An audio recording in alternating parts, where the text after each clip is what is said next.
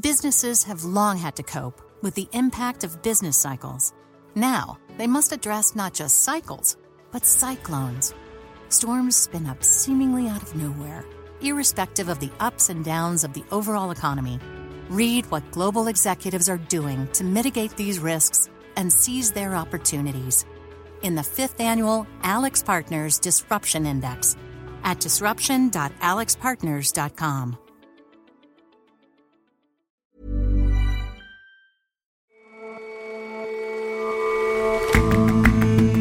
Hello and welcome to The Intelligence on Economist Radio. I'm your host, Jason Palmer. Every weekday, we provide a fresh perspective on the events shaping your world. When Britain's parliament undergoes a huge renovation in 2025, its lawmakers will move to an exact replica of their debating chamber. We take a look at the curious assertion that function follows form, that how the world's parliaments are laid out affects how they operate.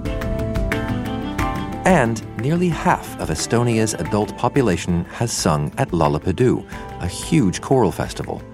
Singing in the Baltic country is intimately tied to protest and revolution.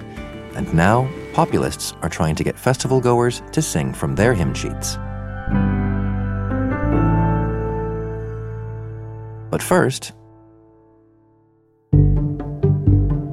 the former president of Sudan, Omar al Bashir, is in court this week facing trial on allegations of corruption. Mr. Bashir governed Sudan for almost 30 years after seizing power in a coup in 1989. His was a violent autocracy. In 2009, the International Criminal Court charged him with crimes against humanity and genocide.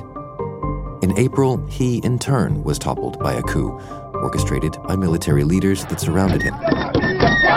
They were responding to months of public protests that started in December initially about bread and fuel prices that soon escalated to demands for civilian rule. We will stay here and we will not move until the regime has left with all its barriers and all its inequality and all its debt.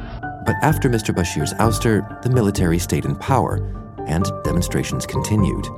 In June, a brutal raid on a protest camp left more than 100 dead. Sudan seemed stuck in a cycle of uprising and violence. But this weekend, the leaders of the April coup struck a deal to share power with civilians over a three year transitional period. Abdullah Hamdok, an economist, was nominated as prime minister. The streets of the capital, Khartoum, filled with celebrations. Now, there's cautious optimism that the people's demands will, in time, be met. In the meantime, Mr. Bashir faces a very visible reckoning. What we saw in Khartoum yesterday on, you know, people saw on their TV screens was the incredible sight of Omar al Bashir, who was the military dictator of Sudan for the best part of 30 years, and uh, he's on trial. Daniel Knowles is The Economist's international correspondent. He was in a cage. They asked, uh, Where do you live? And he joked, Well, I live in prison now, Kobar prison, where he used to send people. So this guy who ruled with nine fists in Sudan for decades and was indicted by the ICC and seemed untouchable is now, yeah, on television in a cage. So it's quite a sight. What's he on trial for? The primary accusation that came out yesterday is, is corruption. He's accused of being given at least $25 million by Saudi Arabia, probably more. You know, his house was supposedly found with $113 million in it. So how is it that this this man who ruled, as you say, with an iron fist, finds himself now in a cage? So it sort of began really the end of last year when protests, which were kind of about food prices and things, began to take off in Khartoum, the capital, and that continued until April when Bashir was sort of deposed by various other kind of military leaders in Sudan. And then there's these continued protests and this tussle between the military leadership and people on the streets. In June, the army went and broke up those protests in early June. They killed over 100 people at least. Since then, there's been this kind of continual negotiation. It's involved the African Union, it's involved Ethiopia and other mediators, and it's reached this point on Saturday where an agreement was signed that, in theory, creates a path to civilian government. And so, what's the situation now? Who's in charge now? On Saturday, there was a sort of an agreement signed with a lot of fanfare between civilians and military leaders that, in theory, creates a kind of transitional government and has a pathway towards full civilian government. But for now, the military, or rather, a couple of particularly militarized guys remain in charge. There's a guy called um, Mohammed Hamdan Dagalo and the sort of nominal leader Abdel Fattah al Burhan. These guys are basically military guys who are in charge at least for the next two years. So this new power sharing agreement, how how will that work? How is that composed? There's a kind of transitional council, and that will stay in charge for the three years and three months, and then there will be elections after, in theory. Now, the leader of the council right now is Abdul Fattah al Burhan, and the uh, military leadership will stay in charge for the first 21 months. And after that, civilians will take over. That's what the agreement says, anyway. Do you think that will work? Do you think that that answers the public's call for civilian government in a sufficiently direct way? Well, I think we'll have to see what happens. So, Mohammed Hamdan Dagalo, who's the sort of leader of the Rapid Support Forces, which is this quite you know important militia essentially that came out of the Janjaweed, which did a lot of violence in Darfur a decade ago, and he said yesterday that the government will stick to every single letter of the agreement. Now, the letter is not necessarily the same as the spirit, but uh, you know, I think for now they probably will. But we'll have to see when it comes to the point of organising elections and letting civilians take over. Who knows? I mean, do you think this will will placate the people, the people who have been protesting for all this time? So, you know, when the agreement was signed, there were celebrations on the streets, fireworks, that sort of thing. But I think probably a lot of Sudanese, you know, while they're sort of opt- happy that this th- it's got this far, are also fairly nervous and waiting to see what happens. But um, they don't. Yeah, they have to negotiate with the guys with the guns, and I think they've just got to hope that you know the leaders of the council, people like um, Dagalo and al Burhan, actually stick to what they've signed. And what about a, a, reckoning for leaders like Mr. Bashir? He finds himself now on, on trial. Do you do you think that's sort of the start of uh, coming to terms with and, and accountability for the people who have ruled so violently? You you want to hope so, but the sort of the reality is that yeah, Bashir absolutely did all of these outrageous things. You know, he ruled Sudan with this kind of combination of bribery and violence. But the people who have taken over since he was deposed are hardly better. Yeah, Dagalo, Hemeti as he's known, was this, uh, you know, he's the leader of the forces who were basically known as the Janjaweed, who were accused of committing genocide in Darfur 10 years ago. He's a militia leader who trades in money and violence too. Um, there's a lot of violence in Sudan. There's a huge amount of fighting and of brutality. I mean, and it continues. I mean, there were attacks in Darfur just this weekend. So, so who knows? You know, there's so much to come to terms with. In one sense, it looks good. I mean, the dictator is on trial, but on the other hand, whether that's going to change the entire kind of system of governance that he developed in Sudan, that's a bigger task to do.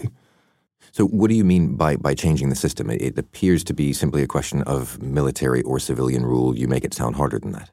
Since 2011, at least, when South Sudan split off and was given independence, Sudan's basically been sort of facing an economic crisis, which, you know, it lost its main source of revenue, which was oil. But what Sudan, the system in which Sudan kind of was run, has been run for decades um, by Bashir, is a kind of system of, of arbitraging money and violence. You know, you take centralized money, use it to bribe people to balance off these different uh, leaders. And outside of, of Khartoum, which is where, you know, most of these protests have taken place and most of this negotiation has taken place, but outside of Khartoum, you have a very poor, uh, very dysfunctional, massive country where people have only a fairly limited relationship with the state and where there's guns everywhere. The last kind of seven or eight years, there hasn't been the money around to keep what Bashir's system was going, and that, that's how you've led to the pressure now. But whether you can kind of satisfy the demands of people in Khartoum who want more money, who want uh, better governance, that kind of thing, and also keep on side the various militia leaders and you know people with guns out in out in the sticks in um, the edges of, of Sudan under control, that's a really big question. You know, there's still the risk here of a civil war. Do you see the steps that are being taken now as the best ones towards an, an eventual peace and stability? I think they're they're broadly positive. You know, I mean, I think kind of the transition to civilian rule is what's needed. Um, you need to find a way of getting these kind of people with these horrible backgrounds out of the way without them causing chaos. But Sudan has just such a huge history of violence, of brutality, of impunity that it's it's not going to be easy. Daniel, thank you very much for coming in. Thank you. Thank you for having me.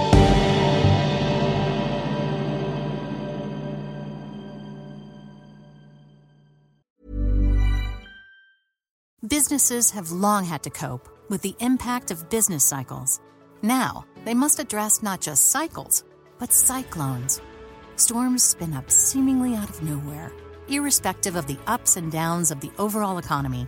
Read what global executives are doing to mitigate these risks and seize their opportunities in the fifth annual AlixPartners Disruption Index at disruption.alixpartners.com.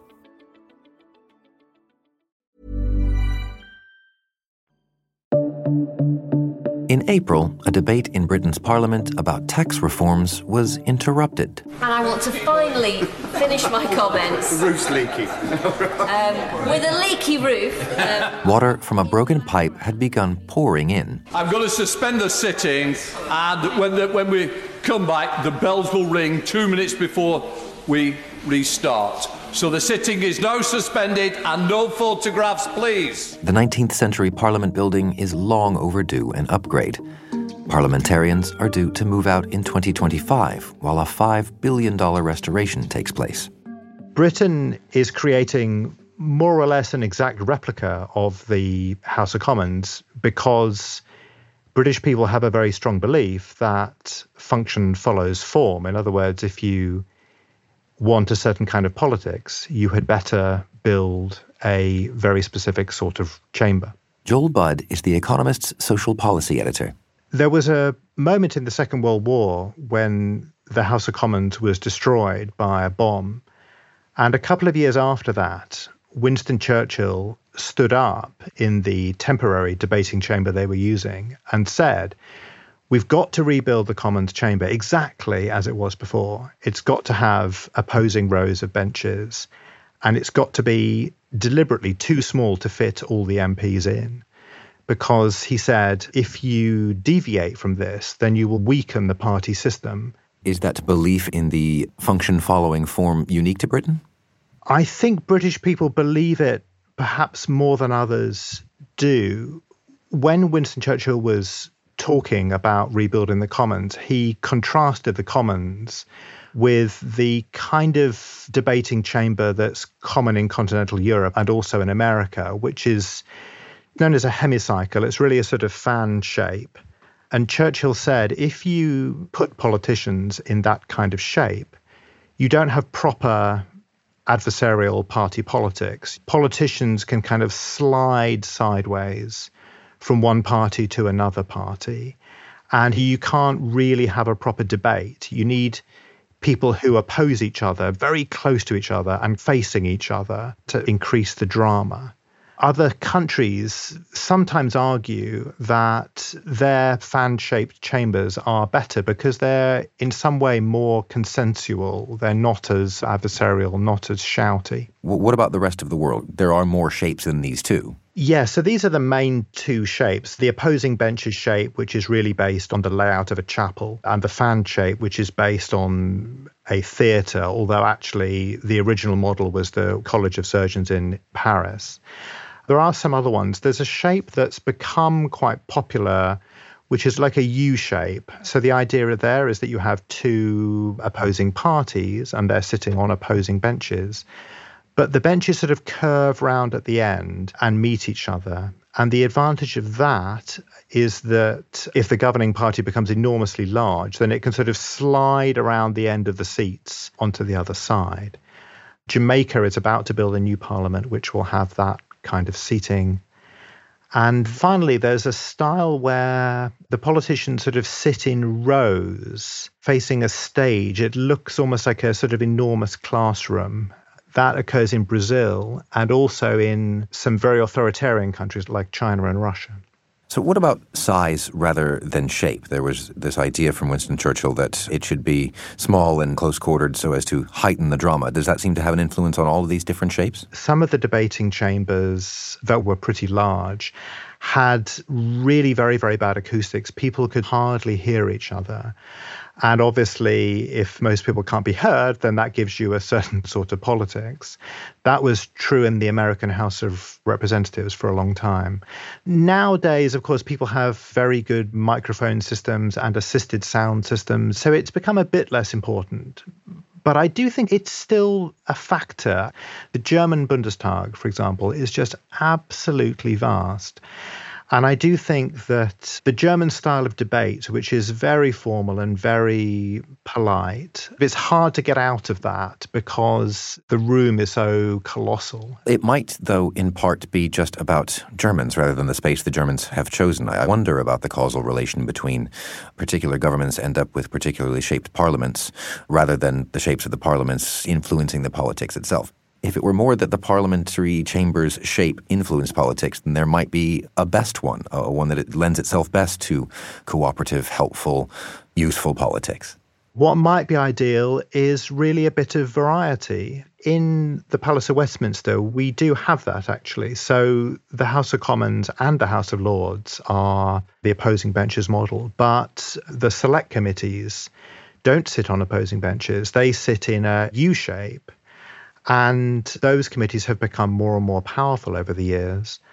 And after all, you know, politicians do more than just debate with each other. So perhaps we need more flexible spaces than in, in parliamentary buildings? Yes, perhaps so. Perhaps you could have a space that you could repurpose, use different seating arrangements within it. The other thing that you can do, and perhaps you should do, is force politicians to move around the chamber in ways that are unpredictable. And there's only one country in the world, as far as I know, that does this, which is Iceland. And so they allocate seats in their quite small parliament through the drawing of lots. And so you're quite likely, as a politician, to be seated next to somebody from a different party. And because Iceland has been doing this for so many years, we know that the effect is very, very strong. So if a politician is seated next to another politician from a different party, the first politician is much more likely to rebel against their own party. And over time, they even start to talk in a similar way to their neighbor, which leads me to think that perhaps if countries want to transform their politics, they shouldn't be thinking about architecture. They should instead be thinking about forcing the politicians to move around within whatever kind of chamber they have. Joel, thank you very much for your time. Thank you.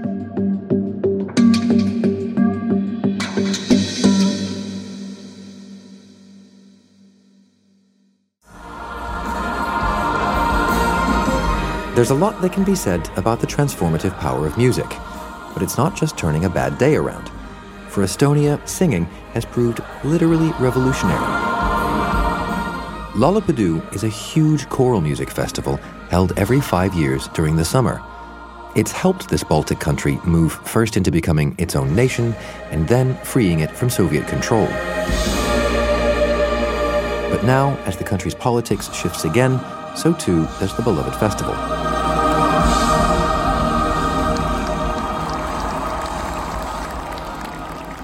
It's still an incredibly big deal. Of the adult population, 48% have actively performed in at least one iteration of the Song or Dance Festival. Not just watched, have actively been on stage singing or dancing.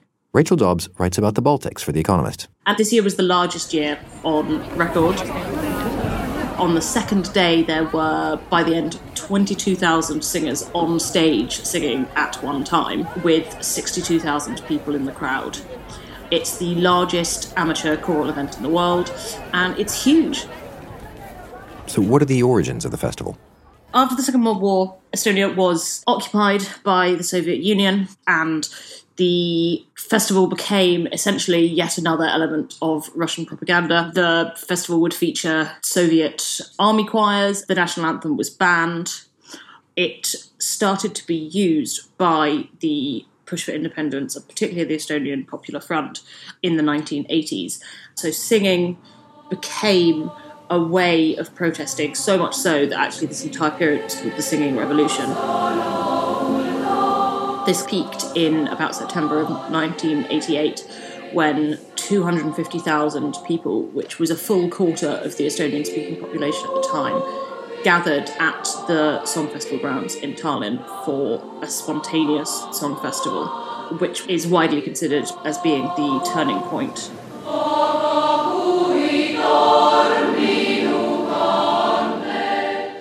I spoke to Marju Lauristin, who was a leader in the Estonian Popular Front and the Singing Revolution, and is now a politician and academic who has studied the Song Festival. That we had really very severe oppressions, repression, all the time, but we had Singing Revolution without any violence. There was no single drop of blood, mm-hmm. and that is a self-organized, peaceful, non-violent, but very strong feeling of, of say, how to say, righteous fight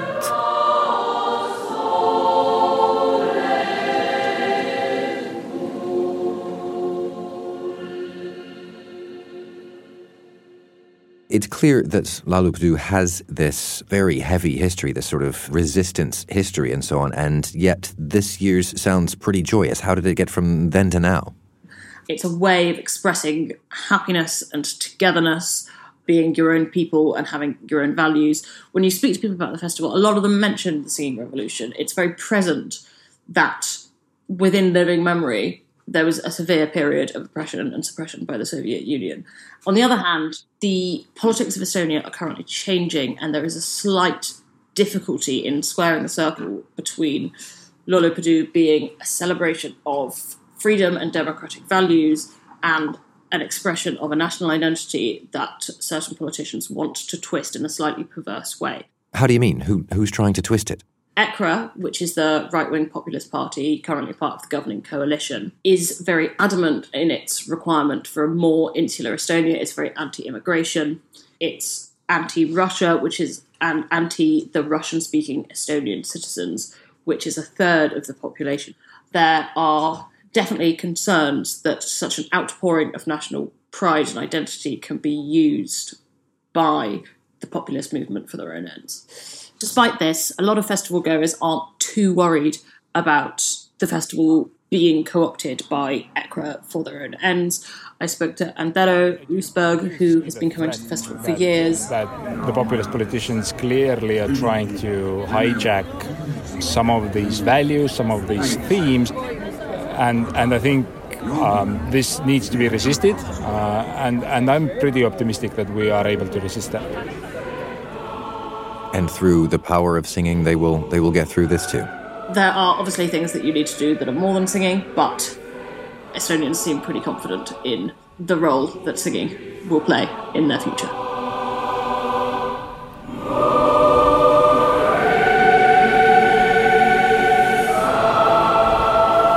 Rachel, thank you very much for joining us. Thank you, Jason.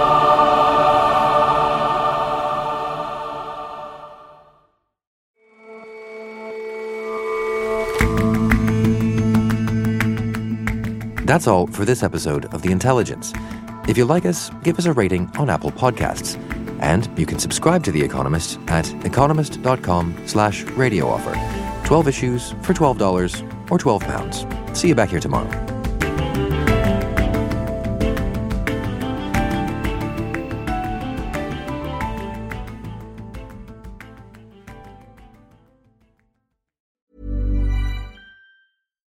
Businesses have long had to cope with the impact of business cycles. Now, they must address not just cycles, but cyclones. Storms spin up seemingly out of nowhere, irrespective of the ups and downs of the overall economy. Read what global executives are doing to mitigate these risks and seize their opportunities in the fifth annual AlixPartners Disruption Index at disruption.alixpartners.com.